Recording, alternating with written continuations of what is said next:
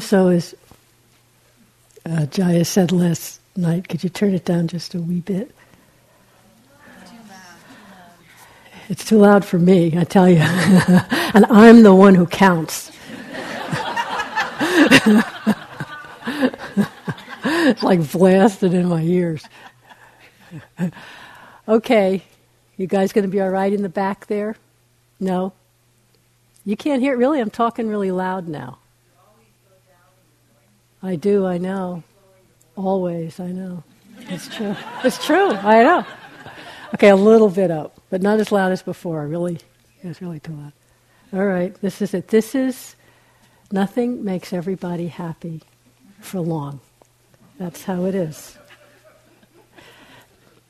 Anyways, Jaya said last night, it, uh, this is the requisite talk on anatta. But as it happens, I really enjoy exploring and talking about this. To say concept, but not a concept, it's just a pointing to our direct experience. The whole sense of um, not identifying with experience as a lasting sense of self. And I know um, the concept, the idea of anatta, is often one that um, people's minds can get kind of stuck around, you know. Uh, just as um, Jaya said last night, the perception of impermanence, the perception of it leads to freedom. So too the perception of anatta, of, of uh, not self. But our minds can get so caught, maybe yours not, in this whole idea of if there's no self, who's driving my car? If there's no self, how will I know where I live? If there's no self, will everything, you know, will everything fall apart? All of that kind of stuff. Or you're struggling every time you notice a sense of self is ah another failure. Again, the sense of self. Will it ever go away? Right? Have you ever had? You're waiting, waiting for the big explosion of emptiness, and it's all over. You never have to deal with this self again, right? You see what a burden, you're ready for it to go. And somehow that didn't happen yet, did it? And so, since we so really, that, or we get caught in philosophical thinking about it. And this one, if you start believing it, I want to say, endless. Endless. And so, why I love talking and exploring sense of self, actually, I like to talk about demystifying the sense of self, investigating the sense of self. Because, you know, as the Buddha, everything he taught, as far as we can tell, isn't to introduce us to new philosophical concepts to discuss. It really, you know, wasn't his point in choosing what to share, but to point us to accurate perception of our direct experience to see what frees our heart and minds from confusion and suffering. So he's not like pointing to anatta to drive us crazy. You know, see if you can get subtle enough to really see it. And, you know, no. He's pointing to an obvious truth of how things are that when we begin to recognize frees us from confusion. And so, you know, what I the way I like to the way I look at it, which is fun, and that's the angle of this talk, is hopefully from a very practical exploration of the moment to moment experience of sense of self arising, sense of self passing away. Not about, if we think about it right, then we'll get the big bang. Also, I'd like to point out it's not always like that. There's one big explosion and you're completely free. It's often the way um, Suzuki Roshi talked about. You know how he talks about getting wet in a fog? You've heard that simile he uses a lot? Yes? No. Well, he talks about if you go, if you go walking out in a huge thunderstorm, you get really soaked, and you know it. There's no secret. So we're waiting for that, the big boom. Because if you go walking out in a, in a fog, and you get that here, you know, we get that here a lot, fog. And if you go really walking in it for a couple of hours, you don't quite notice when, but you get soaked, like soaked to the skin, soaked to the bone. But it's a gradual process. And I know in, in, in my experience, for myself and for many, many people, that's how insight, that's how our understanding is developing. Little blips, moment by moment, accurate perception, moment by moment. And we don't even recognize a lot of the time that that's what's happening. Because we're looking for the big thing, and also a lot of these moment to moment of insights are not so pleasant. And so, you know, that's kind of, oh God, what a drag. This is coming up again, you know. And anyway, so that's really how it works. So I want to talk about uh, really demystifying anatta, exploring the sense of self. Just some ideas that come to my mind, some, some tips, not in any way uh, covering everything. But first, I, to talk about really what's the nature of insight? You know, what is really understanding? There's a famous quotation from Thich Nhat Hanh I use a lot. Understanding does not arise as the result of thinking. Did you hear that? Did you believe it? It is the result of the long process of conscious awareness. Sometimes understanding can be translated into thoughts, but often thoughts are too rigid and limited to carry much understanding. It's from Thich Nhat Hanh. I know you all experience that. Sometimes you'll come into an interview and you'll really have, you know, very real experience you want to talk about, and the words just don't really do it. You know, they're too rigid and limited. So we can't think our way into insight. But one way I like to, the way I experience insight is like a shift of perception. It's not that reality suddenly changed, but the perception, the way we see and understand it, suddenly shifts. You know what I mean? And this is like uh, not just uh, Dhamma insight, but just in our in our life. I think I talked at the very beginning. Right view is really literal. You know, suddenly, oh, we recognize, or using seeing as a kind of metaphor for all the senses more accurately. We suddenly see a situation different or a, a, problem, suddenly you see what you could do in that problem, our personality, a whole new angle. So, in a way, the recognition of a sense of self not being a real entity is very similar. It's like a, um, um, think of trompe l'oeil, like a, um, when you see a, a, a, picture, you know, that very famous one that looks like a, a line drawing of a vase. And you see a vase, but if you look at it another way, it's two faces in profile. That's a very famous one. Or those magic eye things that are just geometric colors, and if you look for a long time in the right way, suddenly uh, like a 3D image springs out. You know, they have whole books of those where people just sit and stare at them for, you know. So, you see, once you see the other way, both ways, it's not like the first way of perceiving went away, but we also perceive there's another way of recognizing the same set of circumstances. You see what I mean? And both, then, both ways of perceiving might be accessible. It didn't change reality, but it expanded. It really changed how we can perceive and understand in more than one way. And also, we might see more accurately. So, when in those magic eye ones, when suddenly you see like two, two, two hockey players. Now, this is a trick question. Are there really two hockey players in that flat sheet? Is there really a three dimensional picture in that flat sheet? No. It's a shift in perception. But you've seen the picture. If someone else came to you who never saw it and said, Well, you're just a fool, there's no other thing in there, it's just these, these blue and yellow geometric patterns, you don't have to get into a fist fight about it. You don't have to prove anything, but you know for yourself. That's really what we call verified faith. You've seen it for yourself. You may not always be able to see in that way again, but you've, you've known that there's another possibility. Just that simple shift in perception. It's like a kind of uh, an example of what insight is like.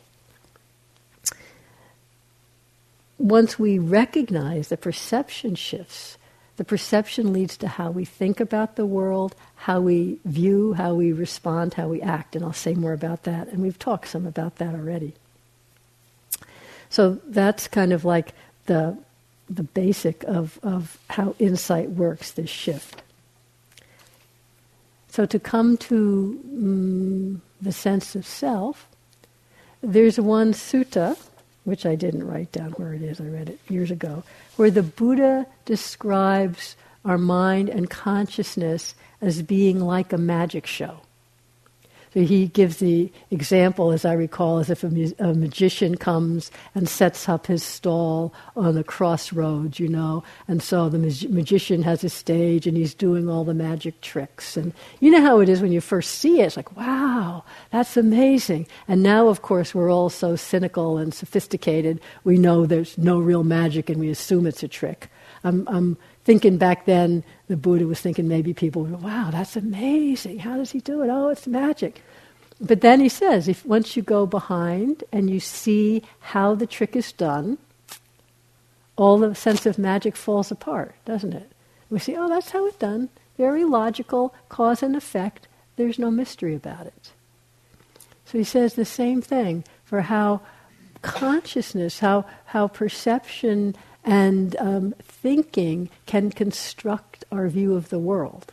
So I'm going to use that in terms of the magic show, in terms of how it constructs our view, a view of ourself as being, um, you know, a separate, steady, lasting entity. And even if we say in our mind, well, I know it's not, but the way we respond, the way we react, we react is often from the sense or the assumption that there is.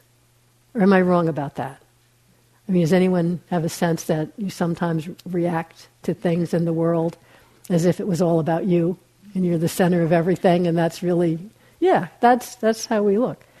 But, and this is from Ramana Maharshi. Somewhere.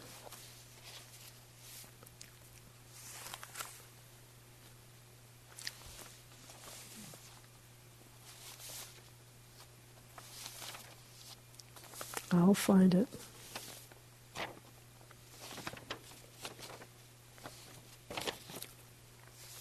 Or not. oh no. It's my favorite quotation from Ramana. I could, oh, here it is. No, it's not. I could almost make it up, but I won't. Okay. Hang on.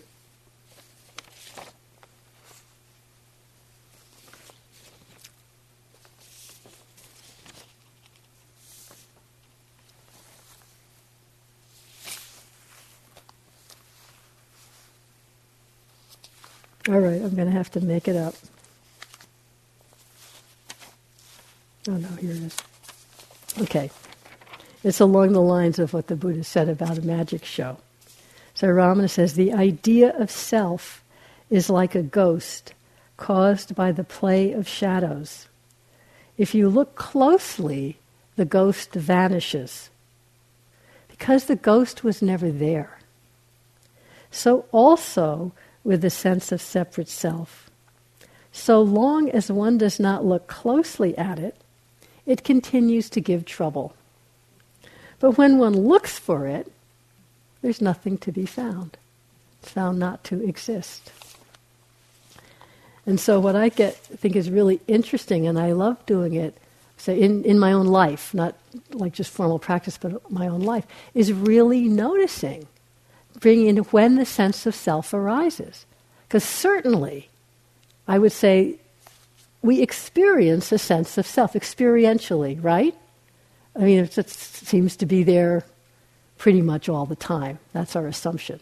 But the felt sense, physical or mental, emotional, felt sense of me, of self, is there anyone who never experiences that? You know what I mean? Just very basic sense of me. This is something that we experience. And I think sometimes the confusion comes when people are like thinking, well, I, I shouldn't be experiencing this. or I'm not experiencing this, or it's something that has to stop being experienced. You know, we get all like crazy about it. Instead of just noticing whenever sense of self arises, turn our just another arising experience we can notice. We don't have to make it some big special thing. It's really a lot of fun to explore this because it does come up a lot. When uh, Ramana was saying, you know, turn and look at it, because I think what happens a lot in terms of perception is when something that's so familiar, sense of me, it's so familiar that when it comes up, it's almost not even recognized as something arising. It's just kind of like an assumed backdrop, right, for everything that's going on. And kind of we don't think to look at it. It's almost like our, our perception or awareness just kind of like snaps shut, or we just, you know, assume it and keep on going and, and act from it instead of stopping to see, whoa, what is this? So, how is it a magic show? You know, a sense of self arising in a moment is really, back to my talk of last week, it's really concocted out of moment to moment aspects of our experience. And it's a concoction, you know, a cocktail that's arising over and over and over and over all through the day with kind of different elements, but not looked at closely, it feels like it's always the same.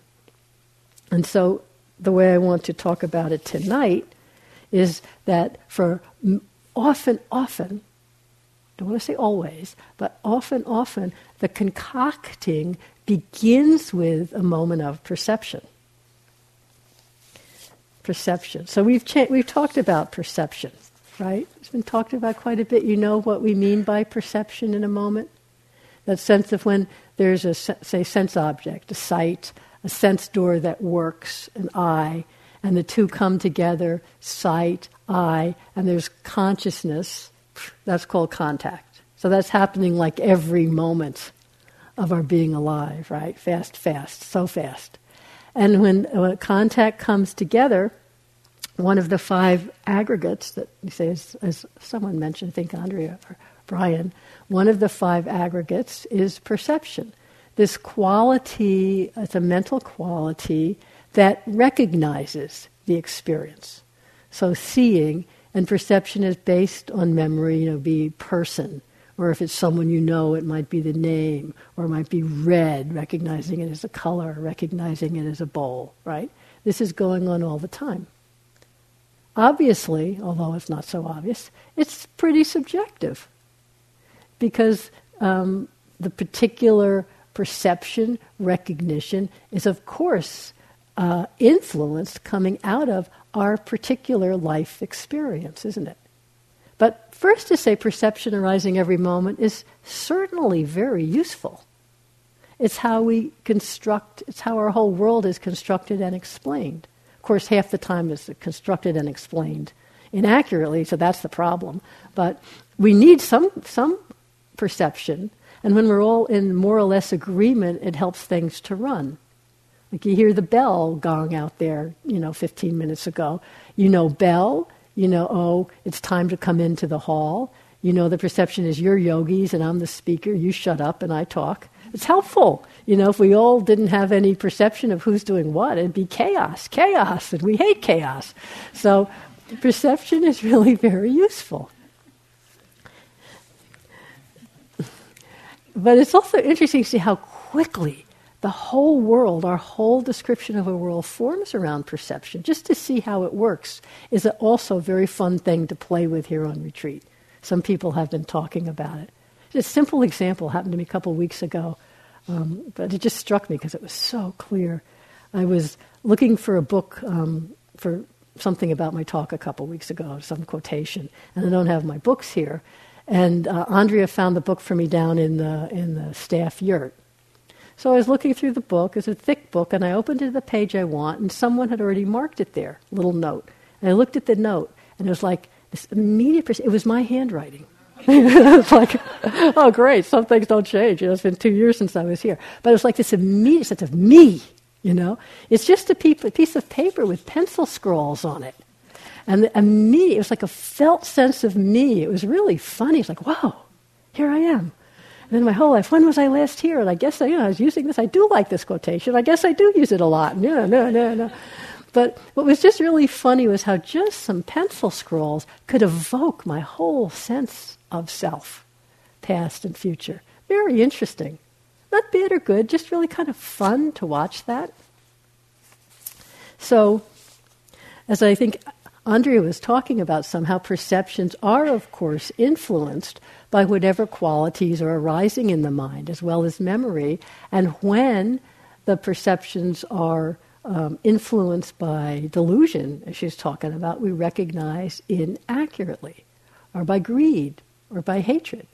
But sometimes we just see from it with another person, we recognize differently from each other, and there's not necessarily a sense of right or wrong, but just to see how we so implicitly assume our perceptions are accurate, but just from different personal histories and different cultures and different ethnicities and different countries and different languages, we're going to recognize differently. Even when there seems to be a lot that's similar. There's a simple example with a good friend, actually, uh, Sally, Guy's wife. I was at their house once and I said something, it was kind of like a, uh, a throw, you know, like a, what do you call it? Just a throw over the couch. And I said something about, oh yeah, that's a, oh, it's on that blue throw over there. And she goes, what, what are you talking about, the blue throw? I said, what do you mean, the blue throw in your couch? Big, big blue blanket on the couch. She said, that's not blue, that's green. And we really, then we talked about it. I could not see green. She could not see blue. It's really interesting, you know? and then you could get into a whole thing who's right who's wrong you know like there's a there's a absolute blue you know and i'm right you know and you can, you can get nuts about okay we didn't come to blows over the stupid blue green afghan but that quality of perceptions that don't match that can lead to war it leads to a lot of arguments think of a close relative that you have a disagreement about a particular situation with. How much of that's on based in altering different perceptions of what went on? It's really powerful. And so then when the perception's inaccurate, the whole world we create isn't reliable. The Buddha said, this is his definition of papancha, of complication, concocting, you could say. So, dependent on the eye and forms, eye consciousness arises. The meeting of the three is sense contact. With that sense contact as condition, there is feeling tone, Vedana. So, that's another aggregate as well as perception. So, this, what one feels, that one perceives. So, you feel it right away, perception. Beautiful blue throw. Green, not so pretty. Blue, nice. What one perceives, one thinks about. What one thinks about, one mentally proliferates, one complicates with associations, memories, etc. And with these proliferations as the source, the mind, the heart is beset. It is assailed with mental perceptions and notions. Like the story someone told about the monk painting the tiger on the wall and then getting afraid. So there's a perception, make up all this stuff, we concoct all this stuff, and whether it's about me or something else, there's a sense of me at the, at the heart of it, and then we really believe it. Until we can have a more accurate perception. Simple example, just to see how this happens. I was, oh, a few years ago when I was in Burma, I was at a meditation center, and there's kind of like a little flagstone path leading to a Bodhi tree that's surrounded by kind of a concrete wall, just a little thing, and people walk in a circle around it. So I was walking up, and there was a Burmese nun walking around it with her hands in Anjali. And so right away I saw, okay, that's what I, that was my perception, Burmese, walking around hands in Anjali. And I thought, oh, isn't that lovely? There's such a faith here. And I know a lot of the Burmese nuns have a very deep faith, and a lot of their practice is uh, Buddha Nupassana, really recollecting the qualities of the Buddha, which is both a uh, samadhi uh, uh, collecting practice, but it also really lights up the energy, the faith. So that was my historical information that led to that perception. Oh, isn't that nice? Oh, so much faith. So that was the assailing. Then other memories come up, and so the mind's making memories and associations. Think, but it's just a tree, for God's sake. It's just a tree. It's not the Buddha, it's not even the same tree, it's just a tree. She's walking around, you know, so faithful to a tree. What the heck is that all about anyway? And I guess I'm not a devotional type, blah, blah, blah, while I'm walking up, you know, this is all in the space of like 10 seconds, you know. I get up there so where I can actually see her. She was actually walking around texting on her cell, her cell phone. oh, okay. So much for all of that, you know. Mm. As soon as you see it, as soon as the perception's accurate, all that story is gone, just gone. It vanishes into thin mist, right? Because it, it, has no relationship to anything. And then I'm sure my mind wa- went off into some other story, but I don't remember what it was because I just thought it was quite amusing. But that's perception leading to our whole, our whole world, what we perceive, we think about.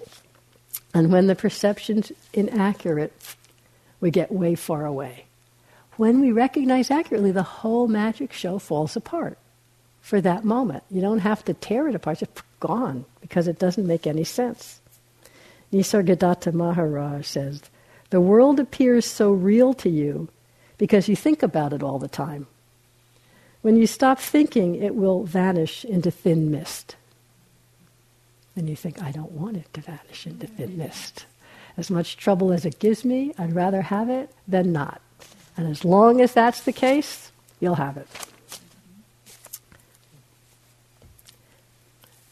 So, talking more specifically about the perceptions that lead to this concocting of sense of self, I want to quote um, Ajahn Buddhadasa, who has such a pithy way, had such a pithy way of putting things. He wrote, well, he didn't write it, but there's a book of his writings that Santikaro Bhikkhu translated very much on the sense of exploring uh, sense of self called um, Heartwood of the Bodhi Tree, which is really very accessible, fun to read, not all abstruse and scholarly, although he's a great scholar. Anyway, so I'm taking this from that.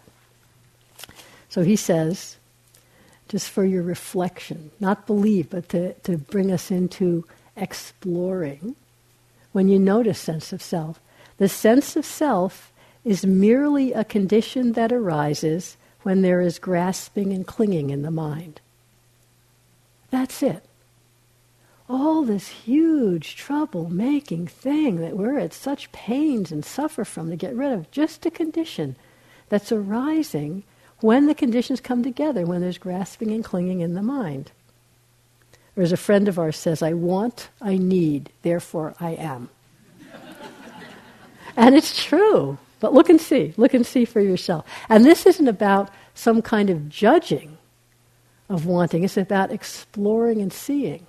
And we can see it like Andrea was talking about how on some really strong levels we can get really attached to a view of ourself or when she was talking about I can't remember but she was angry about something and really attached to that. So on strong levels, but it's it's arising in quite little in relationship to quite little experiences hundreds of times every day. That's why we don't, you know, really notice it so much. That's why it feels so ongoing. Merely a condition which arises when conditions are there for it and passes when they dissolve. Just with the perception you see accurately, the whole thing's gone. You don't have to do anything about it. Wisdom does it. Clear seeing wisdom when the perception isn't distorted by kilesha, by greed, hatred, confusion.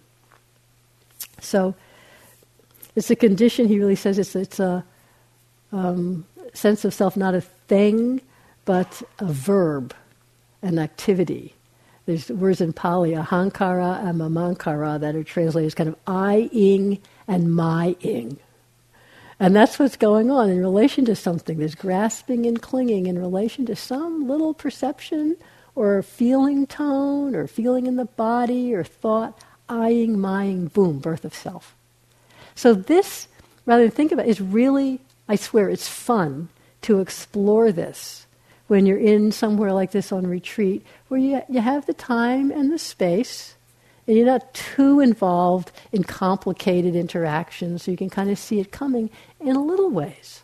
And this isn't to get all demoralized, oh my God, every time I turn around, a sense of self, that's too much. No, that's great it's too much, because that's how we get to see it. If it just came up once a day, You'd have to be like so alert to catch it. But luckily, you'll have a lot of opportunities every day. How fortunate are we to explore this in this way? So I'll give this little story. I always use this same one because I like it, and then why make up a new one when I have this? It hasn't happened since then. Ten years ago was the last time sense of self arose in my. why are you laughing?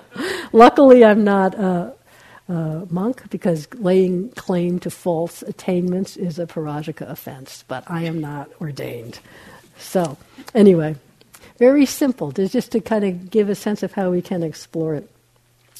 I was on a long retreat like this at IMS in Barre quite some years ago.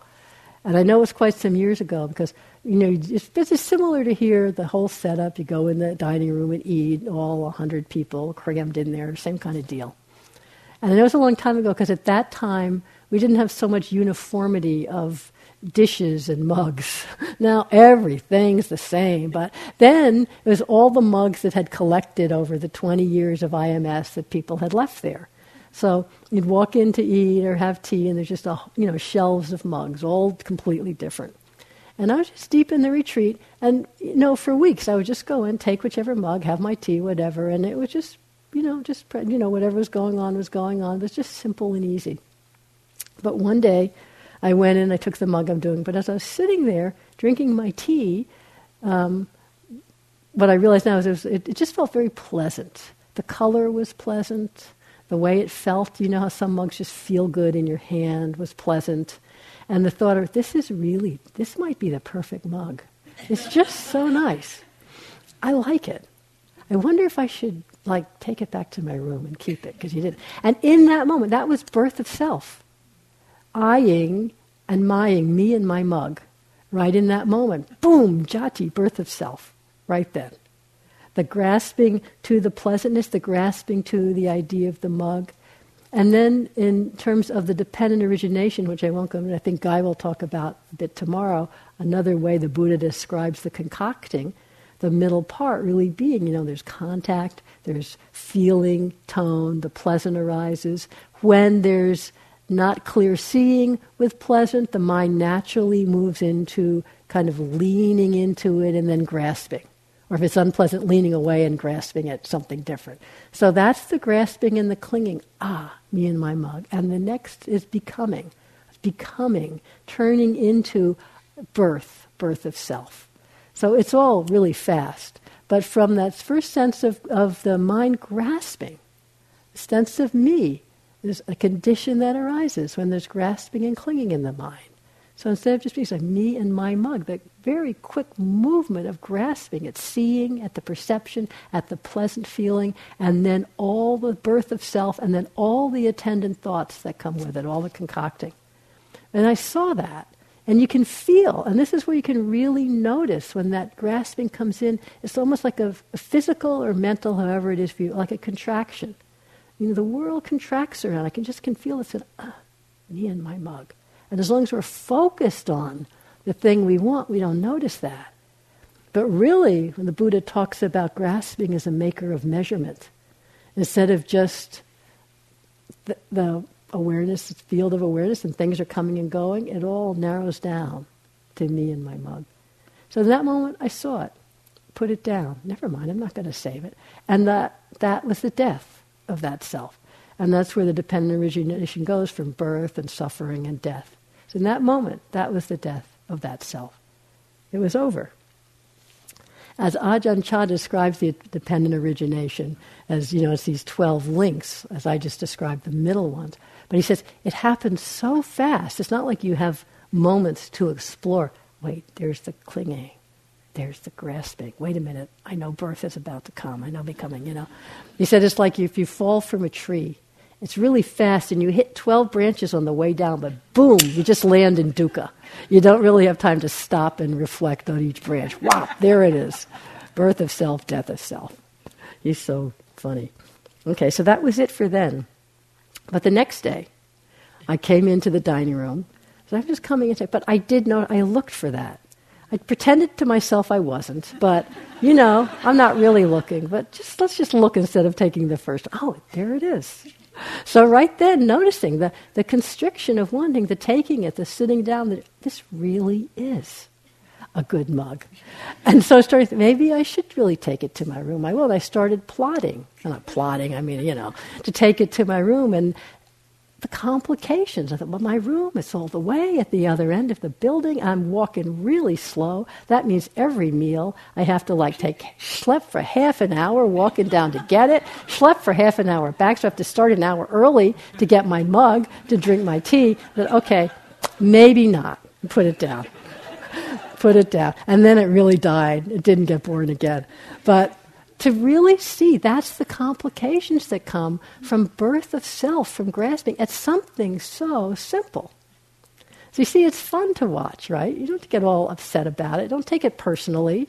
Every single person, except maybe arhants on this earth, the mind is concocting like this all the time, you know? And then we, you know, beat ourselves up because our mind is doing it. Believe me, if we had a choice, would you do this if you had a choice? No, it's just what the habits of mind are doing. So we bring in our moment to moment mindfulness and explore it. And seeing the difference between what's effortless, you know, the times when awareness, you're just noticing what's happening. There's interest. It may be clear, it may be vague, that doesn't matter. It may be subtle, it may be gross, that doesn't matter. But there's just a sense of effortless being with what's happening, however it is, until some grasping at some experience comes up and there's a sense of self which just kind of freezes everything. And as you know, several people have said, you know, that it's so exhausting. You know, the thoughts, the emotions, the moods, what to do. So here you can maybe don't notice immediately what's grasped, whether it's a perception or a feeling or a sense of physical sensation or a mood. But we can at least start to notice when there's that glitch, when there's that sense of narrowing, constricting, when everything's gotten complicated. Not so much thinking your way in, but just oh, reconnect with awareness. Ah, okay, all tight and complicated feels like this. And you bring in awareness and start exploring it again. See what's really going on.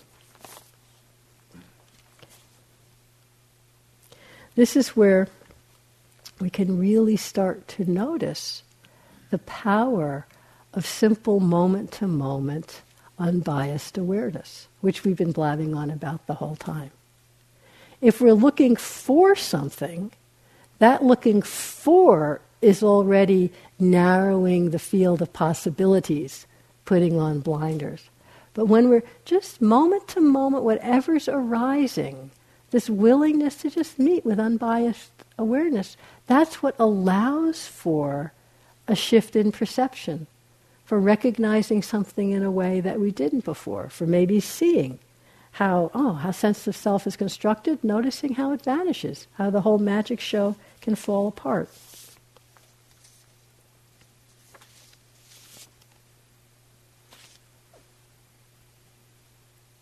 Okay, just quick.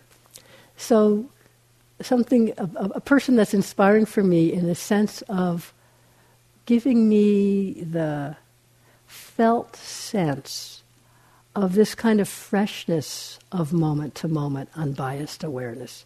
Just the newness, the, the, the willingness to be present without an overlay of concept or idea. You know, like I think James showed a picture of a, of a baby, right? Just that new, wow, that newness, that freshness that willingness or interest to learn. And it's so tricky because of our perceptions being feeling so true and being so subtle, like the blue green thing. I mean, who knew, you know, until you meet? And how willing are we to just not hold on to the perception go, oh, maybe it is green? And even trying can't see it. Anyway, someone who inspires me in that way, it just gives me that feeling, is the, the cellist Yo-Yo Ma, who I you know I haven't ever seen him or heard him play in person, but I've seen various videos and movies about him over the years, and I know in the last few years he's quite involved in a project called the Silk Road, which is getting together with musicians from all over the world, mostly from along the Silk Road in the Middle East and Asia into China. And um, they get together and uh, compose and play with you know all the different instruments and all the different kinds of music and it's vastly different you know. Like he's a trained uh, classical cellist in a western classical music tradition. And he might be playing with um, musicians from China or from Kazakhstan, from Iran, with different, you know, even different scales and different ways of using tone and music. And they, they get together and compose together and play together. It's really far out. You know, just the whole, this whole sense of incredible openness and curiosity, and not just about I play mine and you play yours and we try and appreciate each other, but actually doing it together. But I have to say, when I listen with my untrained but very uh, ears, but the perception really based on what I've grown up, you know, familiar with and liking, I can't get there. I try. I have a couple of the albums, and I'll, I'll, I'll try. I'll really listen because I love the idea, and my mind's like, oh, oh well, ah, you know, it's far out, but I can't really relax into it. Let me put on my Chopin nocturnes again, you know. and I can see, okay, but that's not good or bad. That's just my perception. But his openness is so far out, you know, and I take that as a quality of the freshness of moment to moment mindfulness awareness that's possible. So the other video I saw of him on a, actually it was in Germany years ago on TV, where he was flying in by helicopter to a small tribe in Africa. And they show him getting out of the helicopter. So it's in German, and I really couldn't understand much of what was said, but oh, my friends were sort of trans. But he didn't really need it. So he gets out of the helicopter, and it was prearranged, and he was meeting the um, really old man who was the, the chief musician of this tribe of bush people. And so they're getting together, and he has his like his second best cello, like a million dollar cello. He pulls out of the helicopter. And this man has his instrument, which is literally like a round uh, metal oil can with the top and bottom gone, and like a long wooden pole, and it's got two strings on it. And so he was playing that and singing. And uh, then Yo-Yo Ma would play his cello, and they're playing for each other. And then Yo-Yo Ma says, oh, let's trade. So they trade instruments. And he's trying to play Yo-Yo Ma this thing. He's going, I can't play it nearly as well as you just such a freshness, you know. It's so far out to have that, that openness to discover. And so that's really what we're cultivating here with our moment to moment mindfulness. Just notice those moments of, wow, look at that. Completely identified with this thought. Isn't that amazing? That's the quality of, oh, I thought this is what's happening. It's not what's happening at all. I was sure that person who's driving me bonkers is the one who was walking across this in front of me over my walking path and all those thoughts. Finally, you look up, even though you're trying not to. It's not that person at all. Cool. Isn't that amazing how that works? And the whole magic show falls apart.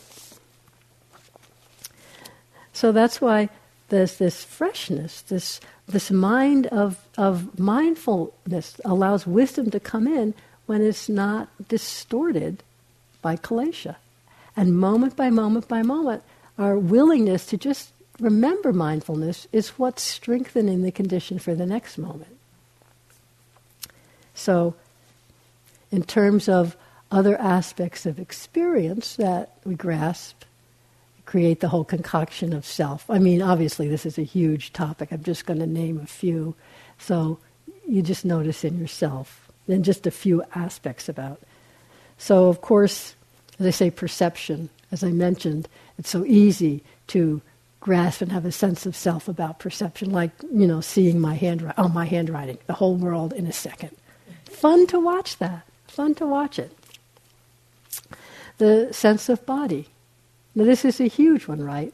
I'm talking about not so much um, idea of body, that's an idea. Notice the difference between idea and what's the actuality of the moment's experience. This is what gets really interesting in terms of mindfulness and perception. So, you know, we all have ideas about our body, a sense of uh, identification, of grasping to body as self. But explore here when you feel that, whether it comes up, this is me, you know, the body. Don't just end there. Let your awareness tune into what's the experience in this moment that's being perceived as body and being held to. So, because when you start to see that, the magic show breaks down in a moment to moment level. So I'll just give a couple of examples. You look for yourself and don't agree with me. She's full of it. Okay, just look and see what's true for you. And so if I'm sitting, you know, with my eyes closed in meditation, it says that my knee's killing me. So we all know the difference, I'm sure, between the concept my knee is killing me and the sensations of burning, right? Right? We've talked about that. That's not, it's not easy, but it's not rocket science. But often seeing how that sense of identification with the eyes closed, my knee, what's the actual experience that's being perceived as my knee in that moment? And then whether it's pleasant or unpleasant. So often there really is just sensations of vibrating, for example. And calling it my knee. When I my knee, there's a, like a mental image that comes in my mind. It could be totally different for any of you. It's a sense of my body or a mental image of my knee that I don't notice as seeing. And the sense of that, that mental image, which is just a visual thought, and the particular sensation of vibrating, and a concept of space, like throwing the sensation down here and the mental images here, and it's like it's all, that's my knee. And not even questioned, you know. That's my body, that's my knee, and it's causing a ruckus, and it's all, you know, and then we go off into the concoction of me. Just explore. Not to make it go away. I remember one, many years ago, I was doing a Vipassana practice where you, um, Goenkaji style, where you, you sweep your attention through your body. And at one point, but I wasn't sitting with Goenkaji then, I was with a different teacher you could actually talk to about stuff. And um, so this is a long time ago. So uh, I was sweeping through my body, but there would be this overlay of image, you know, overlay of the image, which wasn't the sensations, and it was driving me crazy.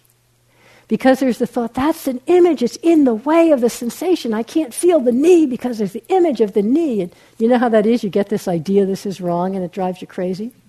Did that ever happen to any of you here in your practice? And I went to the teacher, and like, thank God, he goes, Yeah, okay, the image is the image, the sensation is the sensation. What's the problem? You just notice what's happening. Sound familiar? It's like, oh, right, image, sensation, fine. Don't have to put it together into some big show. Just look and see. Look and see. What do you call it? You look in the mirror. And there's this whole idea of me, my body, it's horrible, it's beautiful. It's, a, it's just a seeing. It's just an image is that image in the mirror. It's just a sight, you know. Is it me? And then we start thinking about it and, and construct it all. But just with moment to moment awareness, not to get all woo woo and falling apart, but just being in the moment. What's the perception? What's being held to in the moment? How is the mind concocting a whole story, sense of me? And notice, you turn away from the mirror and say you've had all these, you know, horrible thoughts about how you've aged, you know, 10 years in the last three weeks and you're never going to do another retreat. You look like hell. And you turn away from the mirror, that whole concoction falls away. You think, oh, what's for lunch? You know, it's all gone. notice that. Just notice that. It's really interesting. Another big one, big one, Vedana. You know, this pleasant, unpleasant, neutral feeling tone. This, it's a mental experience of how the mind feels an experience. And often it's the Vedana, the, the, the pleasant feeling of something, the unpleasant feeling of something that the, the mind is clinging to. And often that's not quite noticed. So an example in, um, say you've been having a series of good sittings, really pleasant, really calm, really peaceful, or light, whatever it is. And you, you know it's you know it's pleasant and you go, you know you like it. You know, but after a while you're really you're being mindful, you're aware of liking it, you know, I know it's gonna go away. You're telling yourself and you really believe it. I know this is conditioned, I know it's gonna go away. I'm not clinging, right? I'm not clinging. We really think we're not clinging. We know it's gonna go. Goes away and by gum, somehow we're really bummed out. So there, okay, there was clinging, but I really, you really don't think you were clinging to this, to the experience. And often it's that pleasant feeling quality, arising moment to moment with perception, that, that the clinging is to and We don't quite recognize that.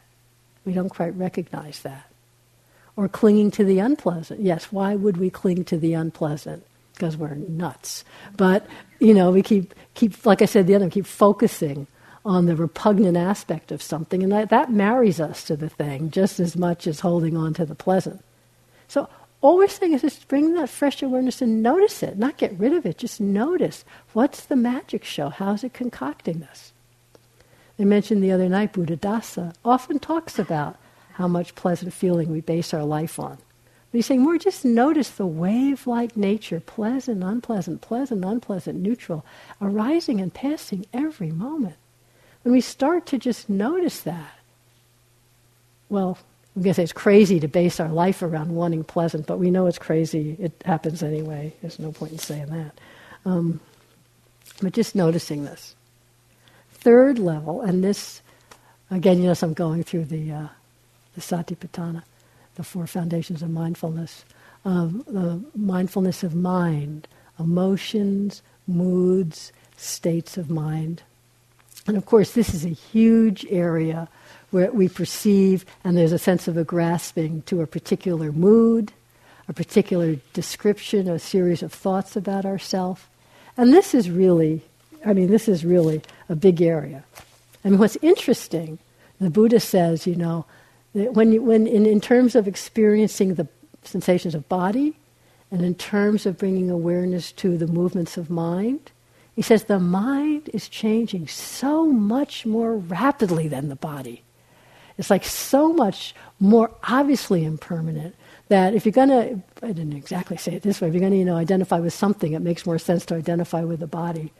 But really, maybe, um, this is me, not the Buddha, because the mind's changing so rapidly, to me, that's really a much stronger place to, where I don't notice that subtle grasping of, to a particular perception, a particular mood, and we really, that's me, right? This happens so much more quickly. I mean, I'm sure you've noticed, I'm sure how when a mood comes, even though you can say to yourself, this wasn't here yesterday, probably won't be here tomorrow, but it's a difficult mood, isn't part of it telling you, but this is really how it is, and this is really who I am, deep in the depths. Even though I didn't know it before, I wasn't aware of it yesterday, but it was there, waiting you know, to come out. It was really there. I just was ignoring it in my delusion. But really just noticing how and what is being clung to and how that concocts a sense of self. From Ajahn Sumedho. So then the self arises.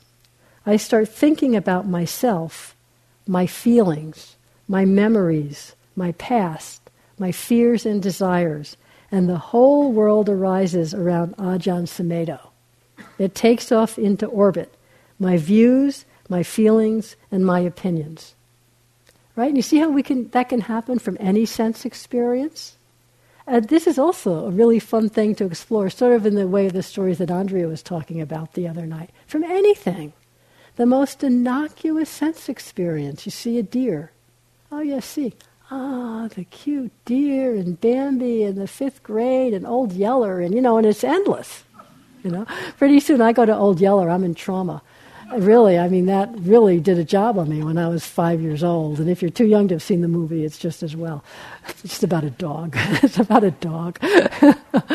you know, or or something, uh, then something beautiful comes and you're, oh, beauty in my life and all, and then something difficult comes, oh, the horrible things in my life, and it's just flipping back and forth every two minutes, but without noticing that each is a new concoction, birth and death of self. We don't really get that. We think it's a steady state. Ajahn Sumedho then. But if I recognize that I'm taking off, it's my, my taking off into orbit, if I recognize that, then my refuge is no longer in being that person. I'm not taking refuge in being a personality or my views and opinions. So then the world of Ajahn Sumedho ends. So just noticing that. This whole huge world of Carol can come up around seeing a deer and, and the whole, and then You turn around, the whole thing drops away and it's gone. You know? Notice that. Notice the goneness. Notice the seething power of these emotions and stories and thoughts, but the, the absolute emptiness of them when we don't um, keep buying into the grasping, when we just notice how the magic show's working. This is from Dilgo Khyentse, and he's talking about, um, I'll read it. I, the sense of I, is just a thought. Thoughts and feelings have no intrinsic solidity, form, shape, or color. When a thought of anger arises in the mind with such force that you feel aggressive and destructive, is that anger in the mind actually holding a weapon? Is it at the head of an army? Can it really burn things or carry them away like a violent river?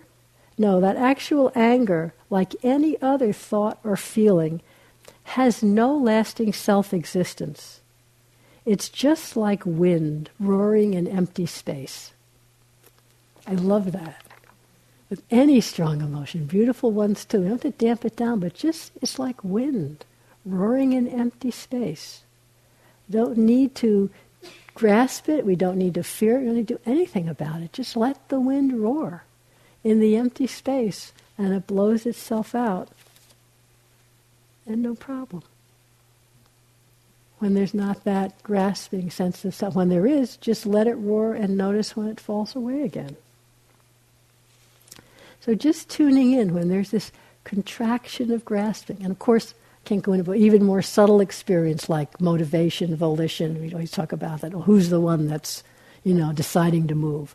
Just a mental factor arising or the sense of knowing of consciousness itself. Because it's so arising every moment and it's so subtle, again, it can feel like me. There can just be this subtle grasping, tightening, contracting around it.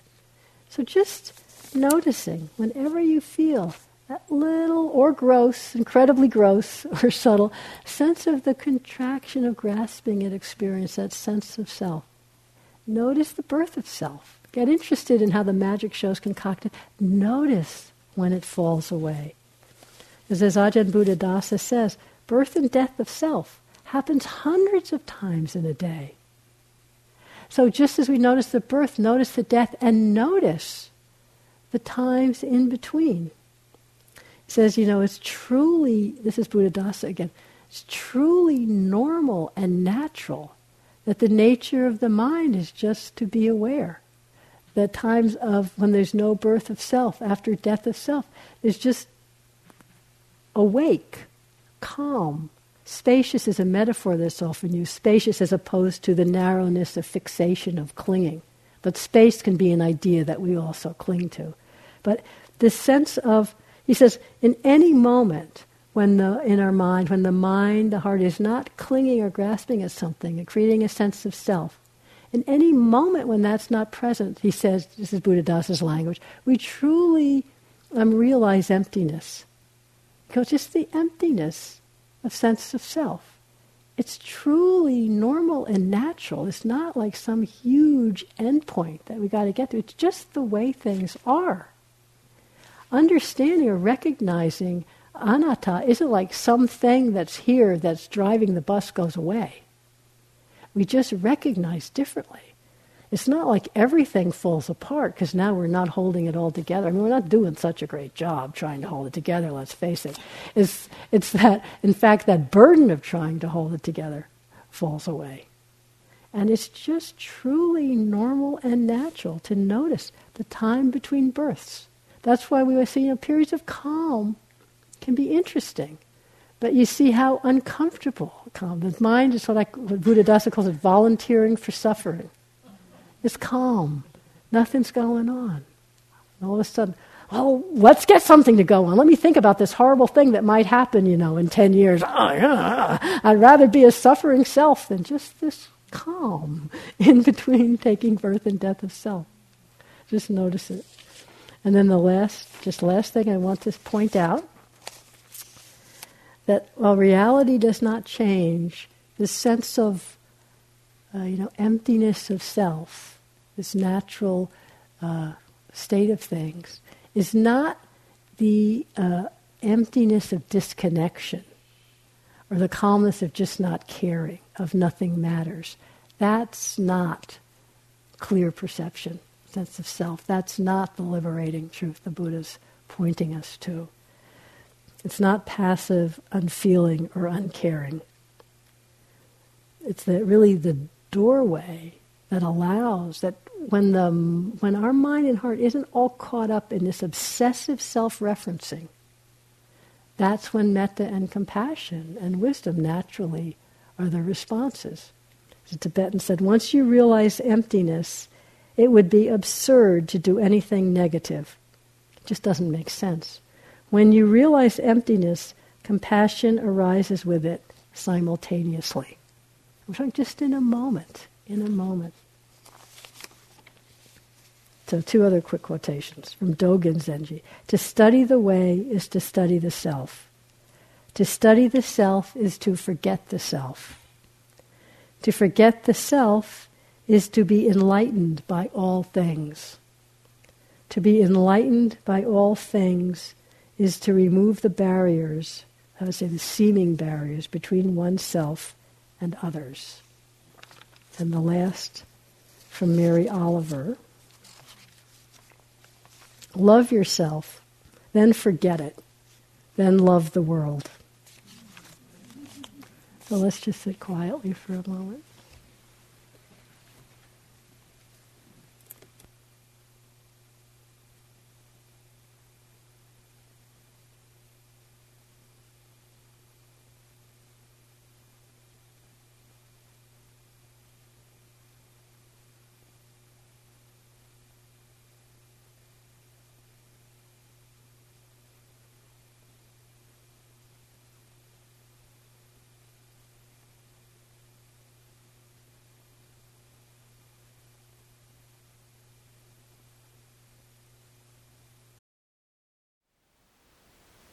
Thank you for listening. To learn how you can support the teachers and Dharma Seed, please visit dharmaseed.org slash donate.